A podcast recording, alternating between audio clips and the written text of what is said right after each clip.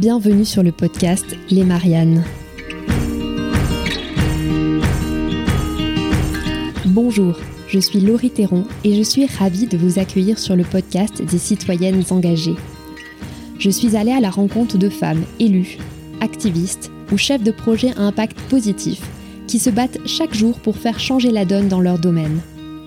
De leur rêve de changement à leur plan d'action jusqu'à l'euphorie des victoires ou aux échecs dont il faut se relever, elles nous feront partager avec humilité et sincérité leur expérience de femmes engagées. Au fil des épisodes, vous serez, je l'espère, revigorés par l'audace, la détermination, la colère et la force de mes invités.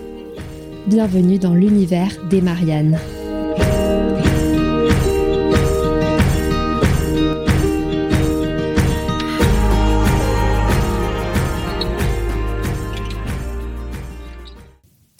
Chacun a une voix et cette voix compte. C'est par ces mots que Sophie Hélène, présidente de l'association Trouve ta voix, a accueilli au Panthéon les candidats de la finale du concours d'éloquence 2021. Entre colonnes et statues, juste à côté de la coupole qui abrite le pendule de Foucault, des lycéens se préparaient à vivre un moment unique, un moment d'exception, un moment dont ils se souviendraient toute leur vie. Costumes, tenue de cérémonie, photos avec les parents, stories sur Insta avec les copains, l'ambiance était gaie et le trac des candidats palpable. Ils venaient d'Anières-sur-Seine, de Colombes, de Pantin, d'Argenteuil, de Créteil. Tous étaient là pour assister à la finale du concours d'éloquence Trouve ta voix et pour voir ces onze lycéens et lycéennes se transformer en orateurs dans cet édifice grandiose et chargé d'histoire. Onze jeunes qui allaient mettre à profit les séances de formation à la prise de parole en public dispensées par cette association. Trouve ta voix, c'est une aventure humaine incroyable portée par Sophie Hélène. Cette jeune femme croit profondément en l'égalité des chances. Elle a fait le constat que l'école nous apprend certes à lire, à compter, à écrire, mais pas suffisamment à prendre la parole en public. Alors avec quelques amis, elle a commencé il y a 4 ans à construire un projet solide avec la volonté que chaque jeune puisse devenir un adulte libre. Libre d'exprimer une idée, de réussir un oral, un examen, un entretien d'embauche, libre de faire porter sa voix dans le débat public et démocratique. Et en 4 ans, Trouve ta voix a formé 1500 jeunes. Je vous laisse donc en compagnie de Sophie Hélène, la présidente et fondatrice de cette association, une jeune femme profondément humaine et altruiste que j'ai eu l'honneur et le plaisir de rencontrer. Elle vient d'être distinguée par le palmarès Giverny Le Point et elle fait aujourd'hui partie des 50 leaders de moins de 40 ans qui transforment la France. Cette rencontre m'a beaucoup inspirée et j'espère qu'elle vous inspirera Si ça vous intéresse et que vous êtes curieux, vous pouvez bien sûr revoir en vidéo la finale au Panthéon sur YouTube. Je mettrai le lien de la vidéo en description de cet épisode. Je vous souhaite une très bonne écoute et vous dis à très vite.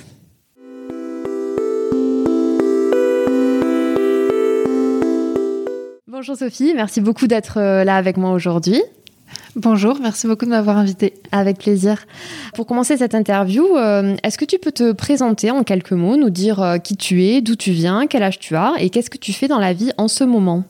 Alors, je m'appelle Sophie, j'ai 27 ans, je suis originaire de Paris et en ce moment, je suis euh, présidente d'une association qui s'appelle Trouve ta voix. En parallèle de ça, je termine mes études à Sciences Po. Alors on va reprendre l'histoire depuis le début. Tu viens de le dire, tu es président de cette association Trouve ta voix, mais cette association, tu l'as créée en 2018. Alors l'aventure, elle commence dans des lycées à Aubervilliers, à Créteil et à Pantin.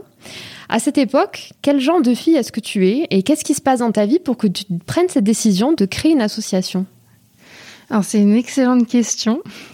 À cette époque, euh, j'étais en fait, je venais de vivre un événement assez particulier qui euh, avait été un déclic en soi. À l'époque, j'étais étudiante euh, à, en droit à la faculté d'Assas et j'étais une jeune fille hyper timide quand je suis arrivée euh, à la fac. Pendant mes années de collège et de lycée, j'ai peut-être levé trois fois la main en classe, mais vraiment pendant mes dix ans de scolarité, j'étais hyper timide. Et en arrivant à la faculté de droit, j'ai entendu parler d'un concours de plaidoirie qui était organisé par ma fac. La première année, j'ai pas eu le courage de m'inscrire. Et la deuxième année, j'ai un copain qui a eu le courage de m'inscrire. Euh, je me suis présentée sans le dire à personne, sans en parler ni à mes parents, ni à ma famille. Et j'ai passé les tours petit à petit, premier tour, deuxième tour, troisième tour, jusqu'à me retrouver en finale au Palais de justice de Paris et à devoir euh, faire une plaidoirie de 10 minutes devant euh, des personnalités du monde du droit, mais surtout devant mes proches qui étaient réunis dans cette grande salle, je me souviens, avec des lustres scintillants, 200 personnes dans le public. Et ce moment où on m'a dit, Madame, vous avez la parole.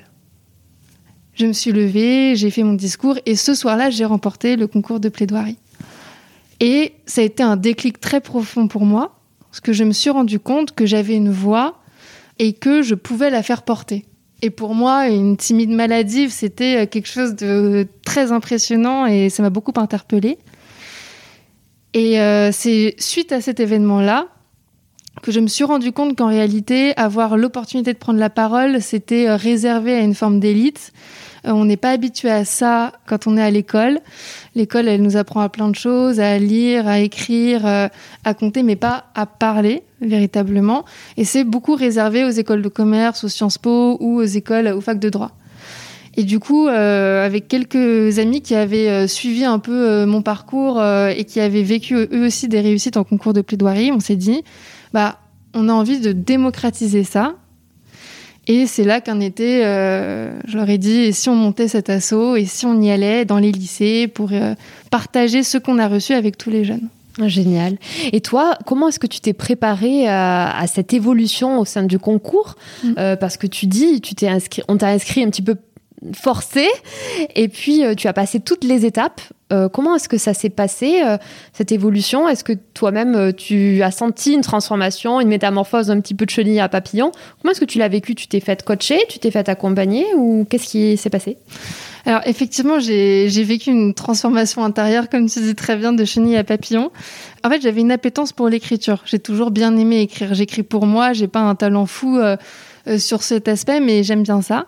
Et ce qui m'a aidé à me lancer dans le concours, c'est qu'il y avait tout cet aspect écriture. J'avais un sujet, une semaine pour le préparer, et j'avais droit à des notes euh, écrites le jour J. Donc je me suis amusée à euh, mettre l'humour qui était le mien, les références qui étaient les miennes, en me disant bon bah y a là, on va voir si ça marche. Et je me souviens très bien, c'était dans une toute petite salle de TD devant trois personnes qui étaient anciens lauréats du concours.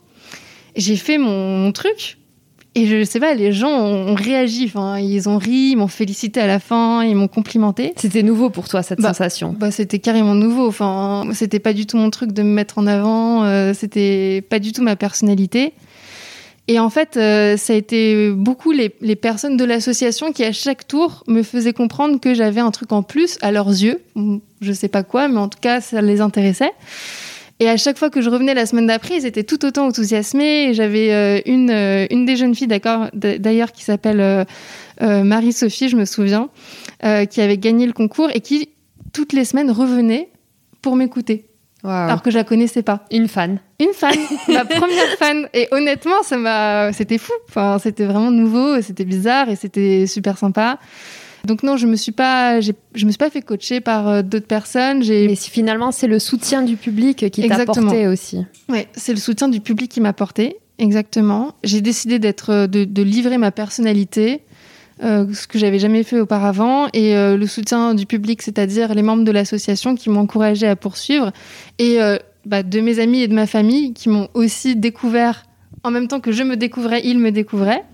Je me souviens de mes parents qui sont sortis de la demi-finale euh, du concours en me disant mais euh, bah, là je t'ai découvert. Qui est cette personne? J'ai découvert ma fille, mais qui est Sophie? Enfin, euh, Normalement t'es super timide et là t'étais là avec une grosse voix qui résonnait dans la salle, à pointer du doigt, je sais pas quoi. Enfin bon.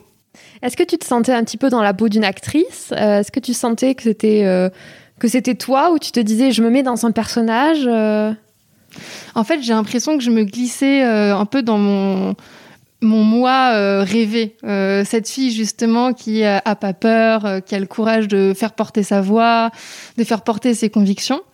et là, comme on m'offrait ce cadre, bah, c'est ça qui m'a permis de d'avoir ce rôle un peu d'actrice, mais petit à petit, je sentais que je prenais possession du rôle et que bah, finalement, ça me plaisait bien et pourquoi pas, pourquoi pas garder cette force au-delà du concours.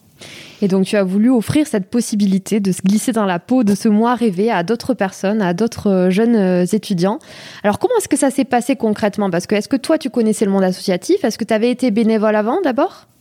Alors Quand j'ai gagné le concours de plaidoirie, je suis rentrée dans l'association qui s'appelle l'association Lysias. J'ai été présidente de Lysias dans la faculté d'Assas pendant un an. Et après, j'étais euh, dans le bureau national euh, qui organise un concours de plaidoirie entre une trentaine d'universités françaises. Donc, mon passage dans le monde associatif s'est résumé à ces deux expériences-là. Mais ça restait une expérience très universitaire. Euh, J'avais aucun lien avec le monde de l'éducation au-delà de la fac. Donc, ce qui s'est passé, quand j'en ai parlé aux autres cofondateurs, donc euh, Ségolène, Céline et euh, Gabriel.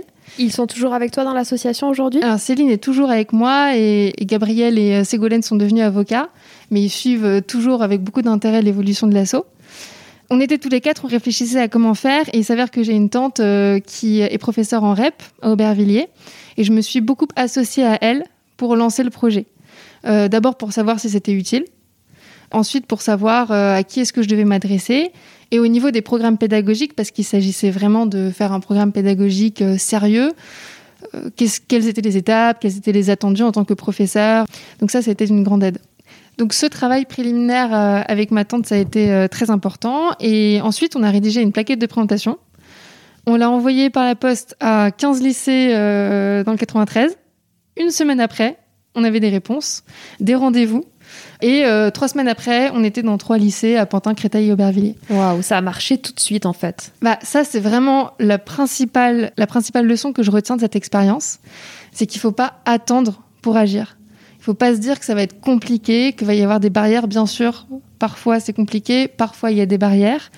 Mais là, j'avais ce projet en tête, je me suis entourée, on a tenté. Et ça s'est fait, mais comme une lettre à la poste. Ça c'est vraiment, c'est- ça a été d'une facilité déconcertante. Et je pense que c'était parce qu'il y avait un vrai besoin de la part des établissements. À l'époque, il y avait déjà un peu d'engouement autour de ces histoires de prise de parole parce qu'il y avait eu euh, l'excellent film euh, À voix haute porté par l'association Eloquentia qui venait de sortir euh, quelques mois auparavant.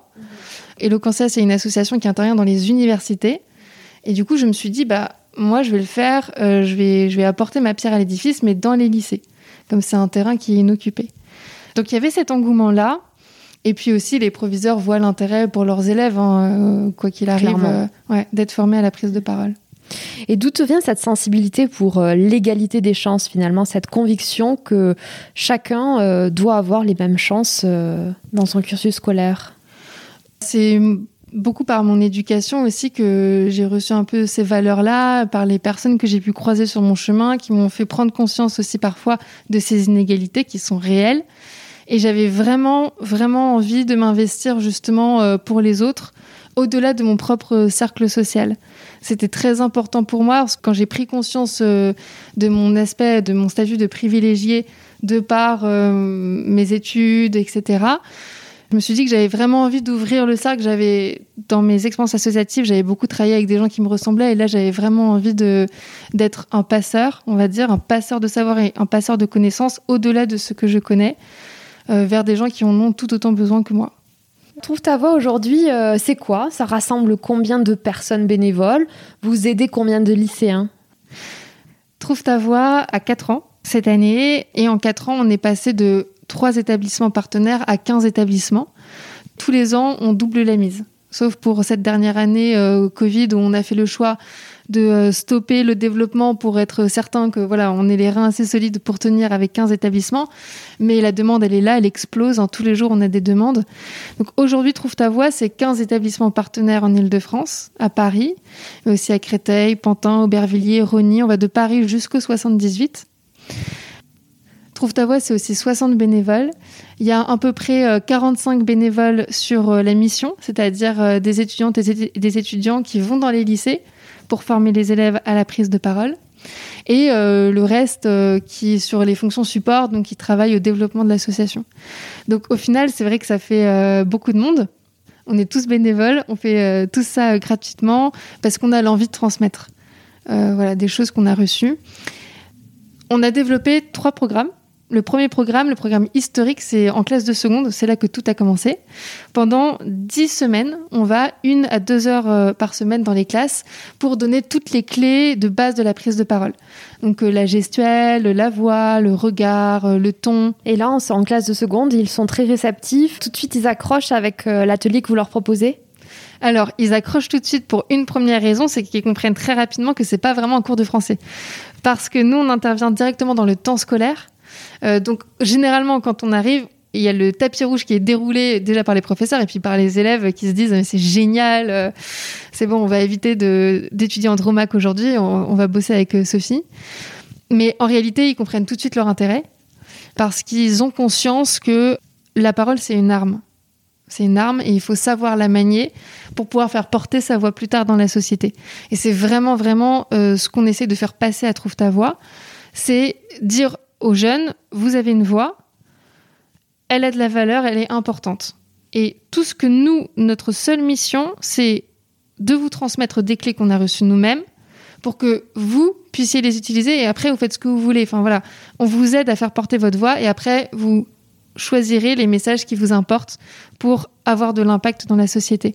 Donc ce premier programme en classe de seconde, 10 semaines de formation, un concours d'éloquence au sein du lycée, entre les classes partenaires, et enfin un concours interétablissement entre les lauréats de nos 15 lycées partenaires, qui a eu lieu les trois premières années à l'Assemblée nationale et qui a lieu cette année au Panthéon.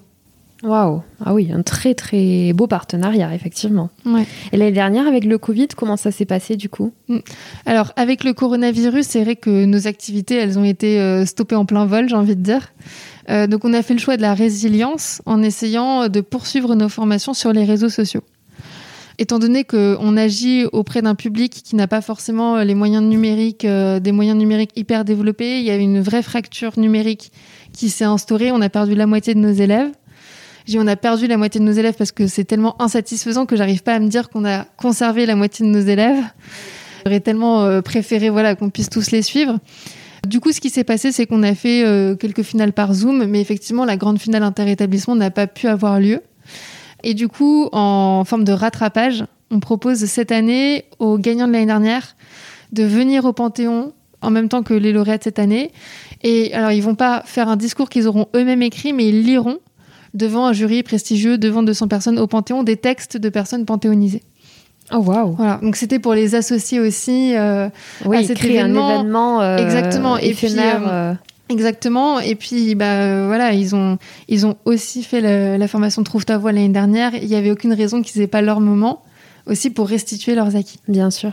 Alors premièrement les ateliers en classe de seconde. Et qu'est-ce que vous faites d'autre alors? Et cette année on a développé deux nouvelles formations. Une formation en première pour préparer aux euros de français et une formation en terminale pour préparer le fameux nouveau grand oral du baccalauréat, qui est une nouveauté liée à la, à la réforme du lycée et qui se déroule pour la première fois cette année. Donc on a cette formation au grand oral du baccalauréat dans trois lycées pilotes. Je suis moi-même formatrice euh, avec la vice-présidente de l'association Emma. Tous les vendredis matins, on va à Créteil pour coacher cette classe. Et du coup, pareil, hein, c'est sur plusieurs semaines. On reprend les différentes étapes du grand oral. Grand oral, c'est trois étapes. D'abord un exposé, ensuite un temps de questions-réponses avec le jury, et enfin un temps sur le projet d'orientation de l'élève. Donc on a créé des modules hein, pour travailler vraiment en profondeur toutes ces étapes. Et puis il y a des oraux blancs euh, qu'on organise aussi au sein de l'établissement pour euh, préparer ces élèves euh, un maximum. Oui, alors je voyais sur Internet que vous avez cette plateforme euh, où vous donnez finalement des, trucs et astuces dans tous les sens, avec des formats de vidéos hyper dynamiques, euh, hyper léchés. C'est super. Il y a beaucoup de contenu en ligne gratuit. Donc euh, pour les, pour les lycéens qui passent le bac cette année, c'est un formidable outil, j'imagine. Est-ce que vous avez des retours de, ces lycéens qui vous disent merci, on adore, ça nous aide Effectivement, en plus de notre travail en présentiel, on a fait le choix de, passer en mode numérique et on a créé une plateforme qui s'appelle prépa-grand-oral-du-bac.fr et qui euh, propose une trentaine de vidéos 100% gratuites pour préparer euh, le grand oral. Donc là, on va reprendre euh, notre expertise, hein, les différentes étapes du grand oral, tous les trucs et astuces sur l'art oratoire, les tips qui vont faire la différence le jour J. Et effectivement, déjà, les, lycéens avec qui on travaille en présentiel euh, euh, doublent leur entraînement sur la plateforme et sont super contents. Et puis, on a des lycéens qui nous écrivent parce qu'on a mis un petit petit espace participatif. Hein. Exactement, on a installé un, espace participatif sur la plateforme et tous les jours, on a des messages de lycéens qui nous disent alors certes merci, mais qui nous disent quand même beaucoup, qui sont assez stressés quand même par ce nouveau grand oral. Avec un grand oral qui intervient dans un contexte aussi pas facile pour les lycéens quand même, il faut le rappeler. C'est ça, c'est ça. C'est vrai que cette année pour eux ça a été très difficile avec la crise sanitaire. Donc ils abordent cette épreuve avec un peu de scepticisme et pas mal de stress. Et euh, c'est notre mission un peu à Trouve ta voix de les aider euh, et de les préparer au mieux. Donc cette plateforme, c'est très simple. Elle est vraiment, on l'a faite dans, un, dans une idée de solidarité entre nous, les étudiants, et eux, les lycéens. 30 vidéos euh, gratuites, accessibles à tous pour les préparer un maximum. Est-ce que tu as des belles histoires à nous raconter de jeunes qui euh, ont finalement aussi euh, éclos grâce à vos formations, grâce à vos ateliers, prises de parole? Ah bah des belles histoires, il y en a plein. Euh, j'ai envie de dire comme dans tous les moments où par, par l'association on rencontre voilà, des, des, gens, des jeunes avec des parcours très très différents. Je pense à Soriane, qui est une jeune fille qui était dans un lycée à plaisir dans le 78 et en fait qui avait subi un cas de, harcèlement scolaire pendant, sa, pendant ses études, pendant, sa scolarité. Et ça avait été quelque chose d'extrêmement, extrêmement dur pour elle. Et il s'avère que le sujet du concours d'éloquence de son lycée à plaisir était sur le harcèlement scolaire.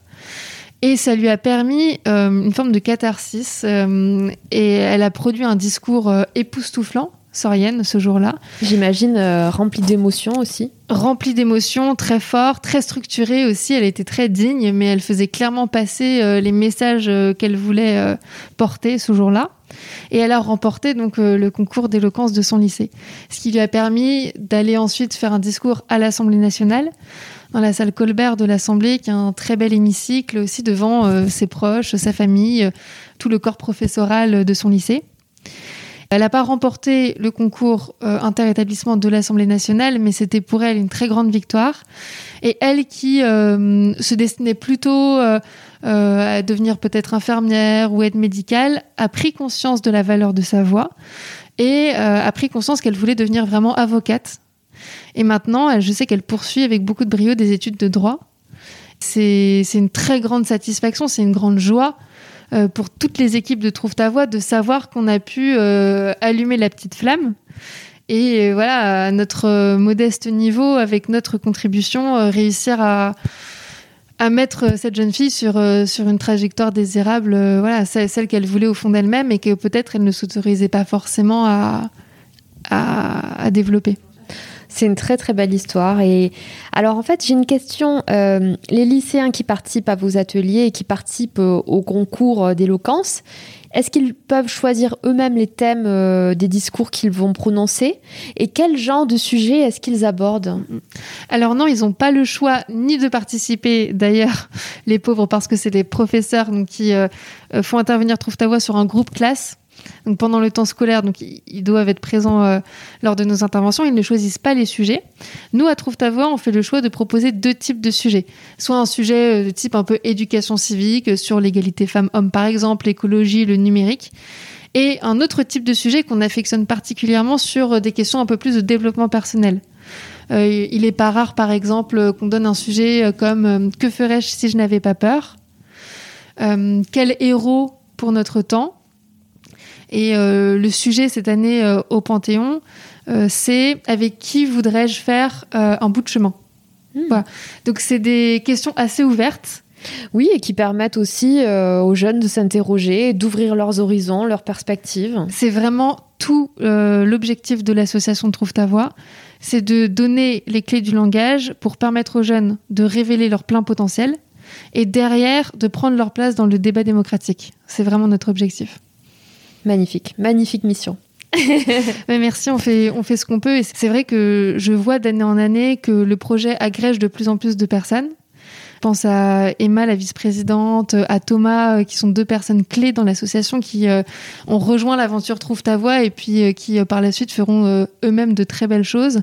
C'est vrai que Trouve ta voix, c'est un endroit où les gens peuvent venir apporter leur pierre à l'édifice pour cette cause-là. Euh, et, c'est que des belles personnalités qui se donnent à fond, donc c'est que du bonheur. Alors justement, toi, tu as cette vie associative, j'imagine que ça, t'apporte beaucoup d'énergie, ça doit te stimuler. Combien de temps ça te prend dans ta semaine, euh, grosso modo? Quelle est la valeur ajoutée finalement de ton engagement pour toi? J'ai envie de dire qu'il y a une différence entre le temps que ça me prend dans la semaine concrètement et le temps que ça me prend dans la tête. Tant dans la semaine, euh, honnêtement, je ne me suis jamais amusée à quantifier, mais c'est c'est beaucoup le matin, c'est beaucoup le soir, euh, c'est beaucoup au déjeuner, c'est beaucoup dans les transports. Voilà, parce qu'en parallèle de ça, donc je fais des études, euh, je fais des stages. Donc ça prend, honnêtement, ça prend tout mon temps libre, euh, sauf le week-end où voilà, je fais un peu, je fais des pauses. Mais ça me prend beaucoup de temps libre et dans ma tête, voilà, c'est dans ma tête et surtout dans mon cœur, ça, ça prend énormément de place parce que c'est un projet que j'ai lancé avec des amis, que je poursuis avec des gens que j'affectionne. Euh, qui a un vrai sens pour moi. Donc euh, c'est vrai que j'y pense énormément et, et voilà, comme je sais d'ailleurs comme tous les bénévoles de l'association, euh, voilà, on se donne à fond. Et qu'est-ce que ça m'apporte comme valeur ajoutée moi personnellement? Bah, Le sentiment d'être utile. tout simplement le sentiment d'être utile et la capacité à rencontrer des gens autres que moi, la capacité à observer de l'intérieur aussi des bouts d'histoire. C'était un peu grandiloquent de le dire comme ça, mais ce grand oral, euh, c'est nouveau dans l'histoire de France et euh, j'ai la chance de pouvoir observer la mise en place euh, d'une épreuve à l'échelle nationale de l'intérieur observer un écosystème et c'est très différent d'observer le lycée une fois qu'on en est sorti.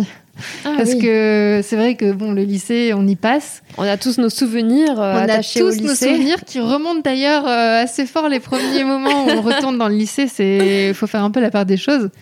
Mais je me souviens que la première fois que j'ai poussé la porte du lycée à Aubervilliers, je me suis vraiment dit, les profs, c'est des héros. Franchement, les profs, c'est des héros parce que, en fait, c'est très différent de, bon, déjà, soi-même de suivre des études, mais le lycée dans lequel j'allais, Aubervilliers, il était archi enclavé. Il fallait que je prenne euh, un métro. Et une fois que j'étais sortie du métro, il n'y avait pas de. Enfin, il n'y avait pas de bus, il n'y avait rien. Il fallait faire euh, enfin, 35 minutes de marche à pied. C'est rien du tout, ça paraît bête.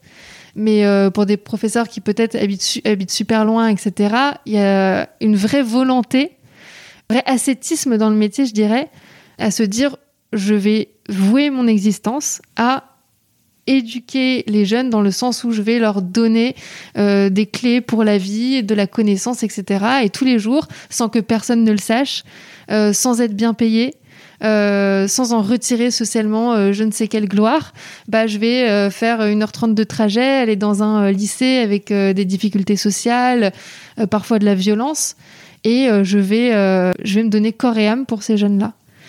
Donc ça, c'est la première chose que j'ai pu observer ce sentiment vraiment que les professeurs font un métier de dingue. Et la deuxième chose que j'ai observée, c'est que les élèves ne sont, enfin, ne sont que des enfants, tous les enfants se ressemblent.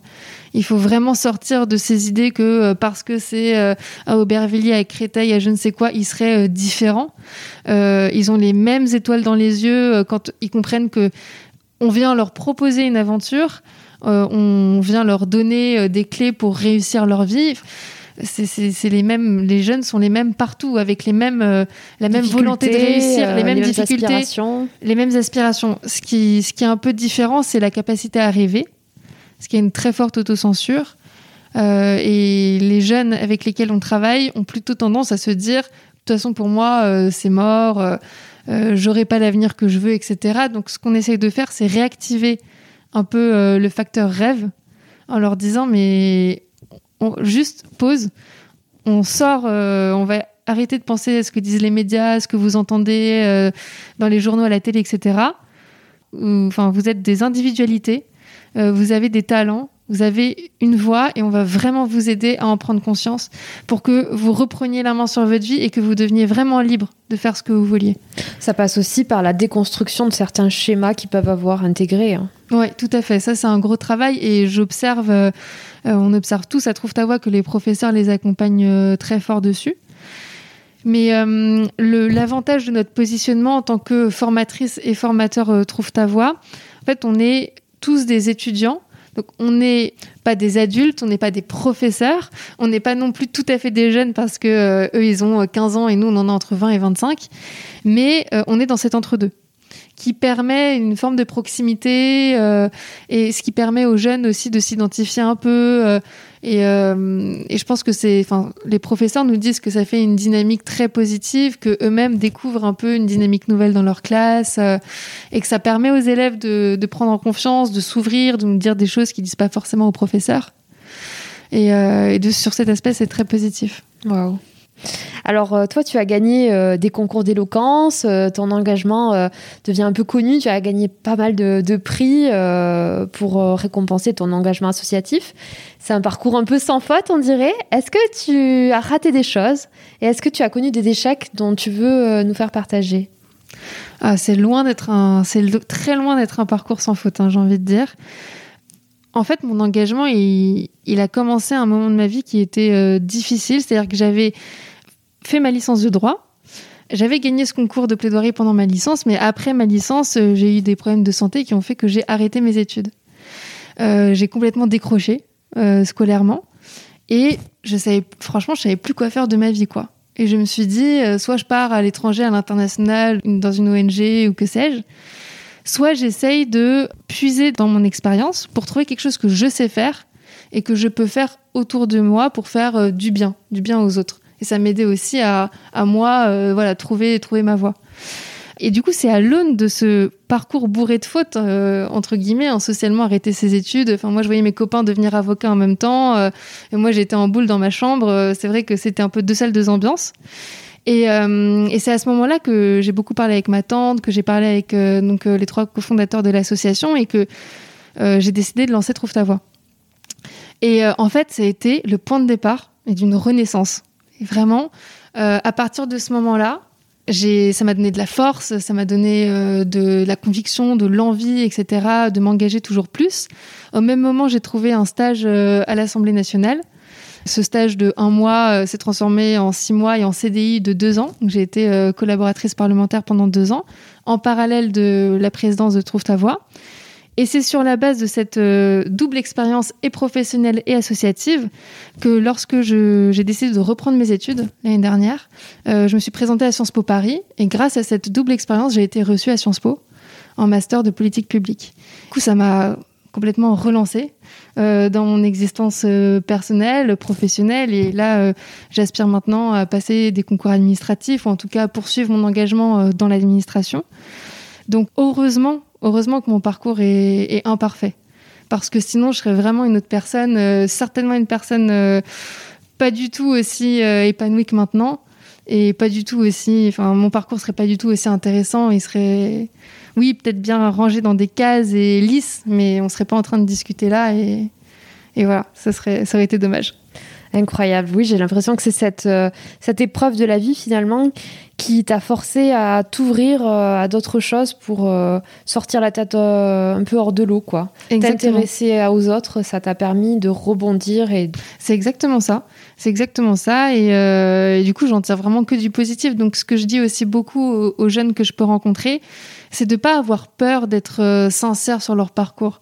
C'est pas grave d'avoir connu des échecs euh, c'est pas grave justement de pas avoir le parcours parfait. Bon, si on a le parcours parfait, c'est bien aussi. Hein, je jette pas la pierre aux personnes qui ont le parcours parfait.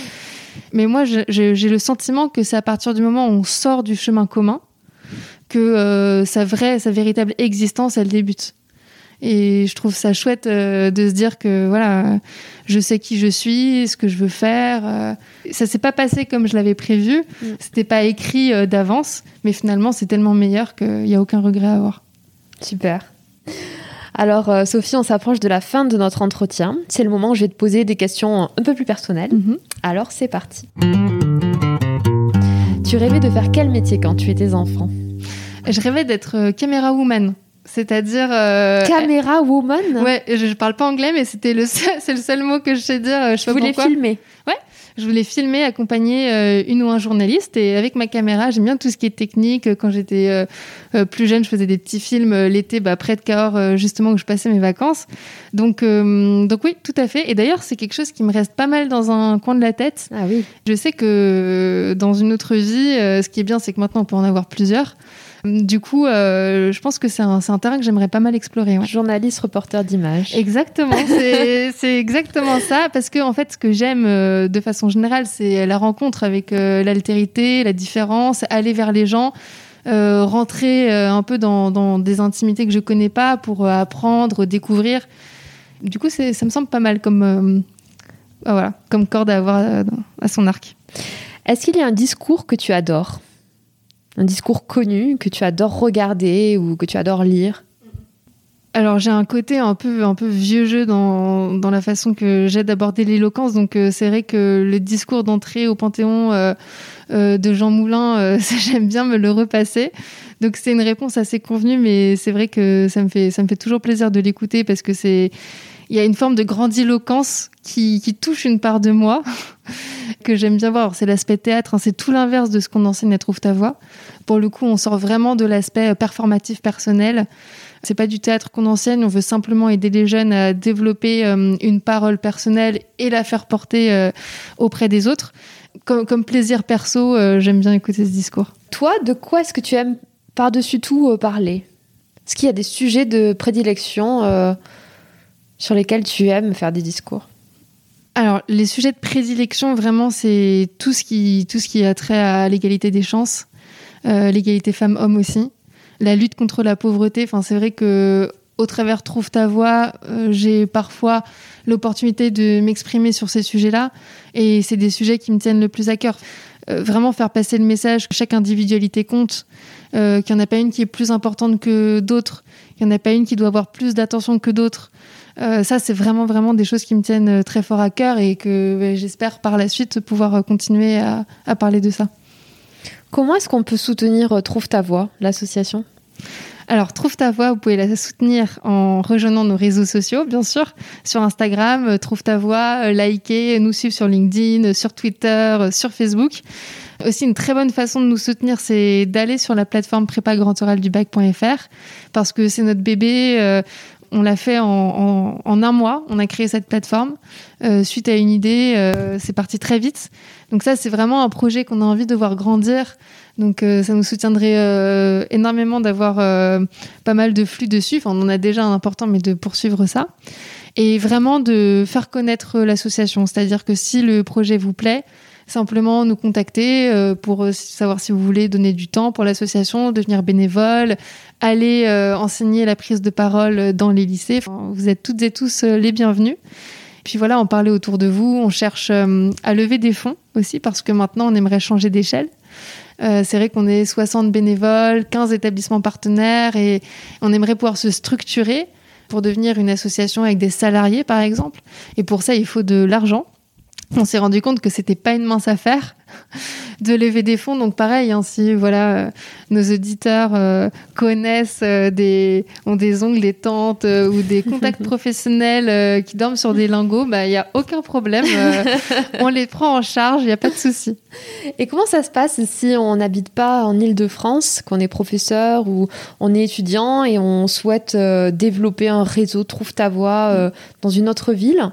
Est-ce qu'on peut vous contacter? Est-ce qu'on peut se mettre en relation avec vous et euh, avoir euh, des démarches à, suivre euh, claires pour lancer un réseau Trouve ta voix ailleurs qu'en Ile-de-France ah bah avec grand plaisir. c'est un peu notre ambition de l'année prochaine, c'est d'ouvrir une ou des antennes en région. Donc au contraire, là, ce qu'on cherche, c'est des relais.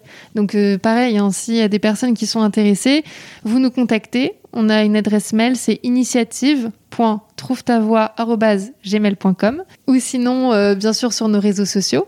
Euh, vous nous contactez, euh, vous nous dites où vous habitez, ce que vous aimeriez faire avec nous. Et, nous, ce qu'on aime, c'est voilà, laisser les gens en indépendance, on les aide à lancer leurs projets.